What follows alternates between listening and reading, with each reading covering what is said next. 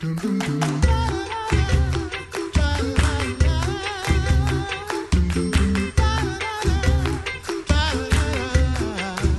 listening to the Coffee Hour. I'm Andy Bates. I'm Sarah Gulseth. It is Friday, June 14th. Lots of disasters going on all over the country or have recently happened this season. And uh, LCMS congregations, districts stepping up uh, to serve in those communities and to provide support and care and uh, just mucking out houses, Mm-hmm. chainsaws to trees, all those um, things in order to, to help families and congregations, communities get back to daily life. In studio today, the pastor of disaster, the Reverend Dr. Do- Reverend Dr. Ross Johnson. See, I said pastor of disaster very easily, but Reverend Dr. Ross Johnson, director of LCMS Disaster Response. Thank you so much for joining us this morning. Andy, thank you. He's not really the pastor of disaster; he's the pastor who responds to disasters. Sometimes the master of disaster. oh dear. That's a whole different story. Um, Yes, so it is. we have experienced just this this season, this spring, uh, floods and uh, still flooding. I mean, we're still Mm-hmm. what? Uh, uh, has it crested finally here in St. Louis? Is it? I think coming? it did. It's. But I haven't heard over. anything about another crest yet. Mm-hmm. Nebraska experienced flooding. Uh, you you know more of this uh, than I do, Ross. Where all the disasters have happened, and you, and uh, your team staying on top of this. And, and it's not just flooding that we're seeing. We're having uh, storms, winds, uh, tornadoes all across the Midwest. So over the last two months, we've, as the Lutheran Church Missouri Synod disaster response teams, alert teams, Lutheran response early teams, have uh, been responding to storms in northern Illinois district, central Illinois district, across Missouri, into Kansas, even into Oklahoma. So that, that's a pretty wide section of the United States. Our chainsaw teams have been ex- especially active in this time of disaster. That means we have trained volunteers that are Lutherans that will gather together and work through a Lutheran congregation and work into their community. So we saw that in central Illinois just a month ago in Watseka area, and that's in the central Illinois area. Over 100 people got together, worked for a couple of days, cleaning out all the fallen trees. We see that after a tornado or a big wind event, sometimes companies will come in and charge up to two to four thousand dollars per tree. Wow. And a lot of times insurance doesn't cover that, or there's a long delay, like almost a year of a homeowner being reimbursed. So when a, a volunteer mm-hmm. team come of Lutherans can come in, clean up someone's yard, we can literally save ten thousand dollars on a workday. And a lot of times the people that are victims of these wind disasters, they don't have any extra money or cash. And we never charge when we respond to a disaster. So it's kind of a, a special, unique way that we can be responding to disasters. Mm-hmm. And there's been there's been a, a bunch of new trainings lately too, and some of them have come out of some of these disasters. Right. There's been training events. We have a one day training event. Usually it's about eight hours on a Saturday, and it's about what to do, what not to do, and why we do it as Lutherans after a disaster. A lot of times people want to volunteer, but they're not quite sure what do you do to be helpful and what should you not do. And so this training event will give a great insight, and there's something for everyone to do. You don't have to only be a strong, muscular, young guy right out of college to be able to help out. There's something for everybody to do, whether it's uh, helping out with spiritual care, whether it is uh, helping out making sure that people are hydrated on the team, making sure that all the tools are managed properly. There's literally something to do for everything, everybody. And one of the things that we always focus on after a disaster is spiritual care. We just don't want to help out a homeowner. We want to also bring them the peace that only Christ can give them. Because when your house has been flooded out and all of your earthly possessions are gone, a lot of times you also have a spiritual crisis. So we want to bring God's peace and to explain that even though it feels like we're walking through the valley of the shadow of death, we don't have to fear because our Lord is near us and He's getting us through that dark time, through that valley, and that there's peace and hope that Christ can bring, even in the midst of tragedy. When we get to a homeowner's house that's been flooded out, a lot of times they're overwhelmed.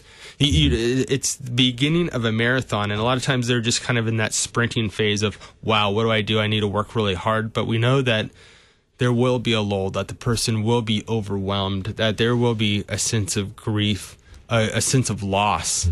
And that's where the Christian family and the church can come in. And a Christian response is something that makes what we do as Lutherans unique. There's a lot of very helpful organizations out there helping after a disaster, but it's really the Christians, the Lutherans, that bring spiritual care along with helping hands. Spiritual care and chainsaws. That's what Lutherans do. So Mm-hmm. Yeah. One of the many things we do. Lutherans with chainsaws. I mean, Um, it sounds like a band.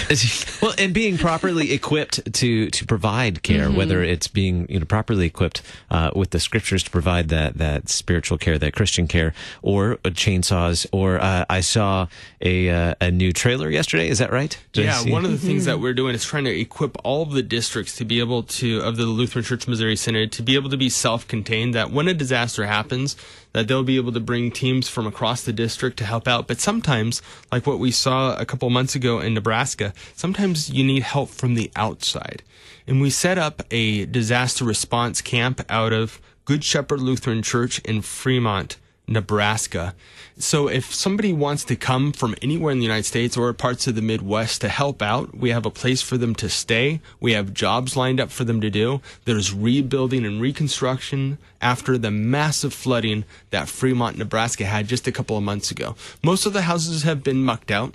But now that we need to go in and after they're dried out, go in and rebuild. That means putting drywall in, doing ministry to the families that have gone through so much loss. So if we have people that are interested in volunteering, maybe going with their family, some friends, maybe a church group, they want to volunteer for a week, have a service project in the summer, Fremont, Nebraska is a, a great place, and Good Shepherd Lutheran Church is the place to do that. Absolutely. And we can post uh, information. I believe there's information. Absolutely. You can Sure. go to our website, lcms.org slash disaster.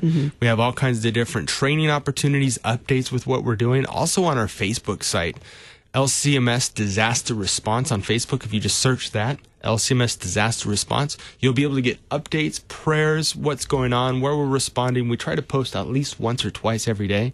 So, and that's a way of keeping people in the loop with the active, ongoing work that we're doing in the United States and across the world. And uh, speaking of learning about new things and keeping up to date, they have a, a conference coming up. We do. Soon. October 2nd, Well, 3rd, and 4th. and that is a conference that's not only for pastors, not only for experienced disaster responders, but if you're wanting just to learn more about what we're doing in the Lutheran Church Missouri Synod, how do we network across the United States and internationally with different districts, district disaster response coordinators, uh, uh, recognized service organizations, and the Synod, or how can we just work better together collaboratively. It's something for lay people, it's for people active in disasters. We try to make it extremely affordable. It's only a $50 registration fee. That covers all the food, the meals for the conference. And uh, we have a discount rate for the hotel. I think it's $79 you can stay at the Hilton for. Uh, you- a lot of times you can't even stay at a Motel 6 for that kind of price. You get a great breakfast. So we try to feed everybody really well, but have a, just a really interesting time of working together. And I got to add, the people that you will meet at the disaster response conference are some of the neatest people in the Lutheran Church Missouri Synod. People that just want to serve and be helpful. Uh, we do all the work that we do free of charge to disaster response victims. People are very generous with their time uh, and just very caring people. And if I remember, I read if I read correctly, yeah, if I remember correctly from reading yes recently, it's Wow. Friday, right? Yes, Um, it is.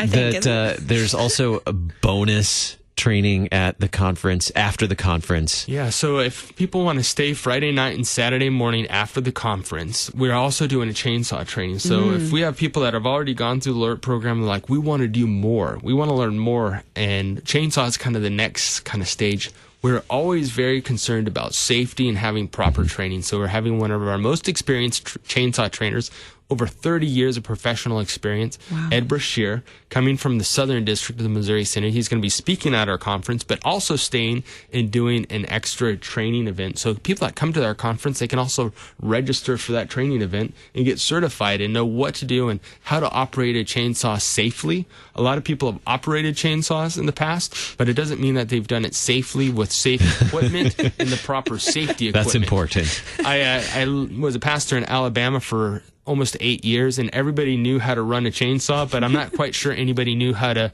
run a chainsaw safely, and it was difficult to try to teach them otherwise. I think But the we next- are we are open minded to learning and being safer here with LCMS disaster response. I think the next step would be like chainsaw art after this. You know, so Yes. taking that That, that, that is alert- part of what you learn. the You learn how to dr- to put a cross in the chain and the and the stub of the tree. Yes. Uh, we make plaques out of slices of the tree. I tree. have seen those. Yeah, it's kind of neat. The Reverend Dr. Ross Johnson, Director, LCMS Disaster Response. Thank you so much for the update. Thank you. You're listening to the Coffee Hour. I'm Andy Bates. I'm Sarah Gulseth.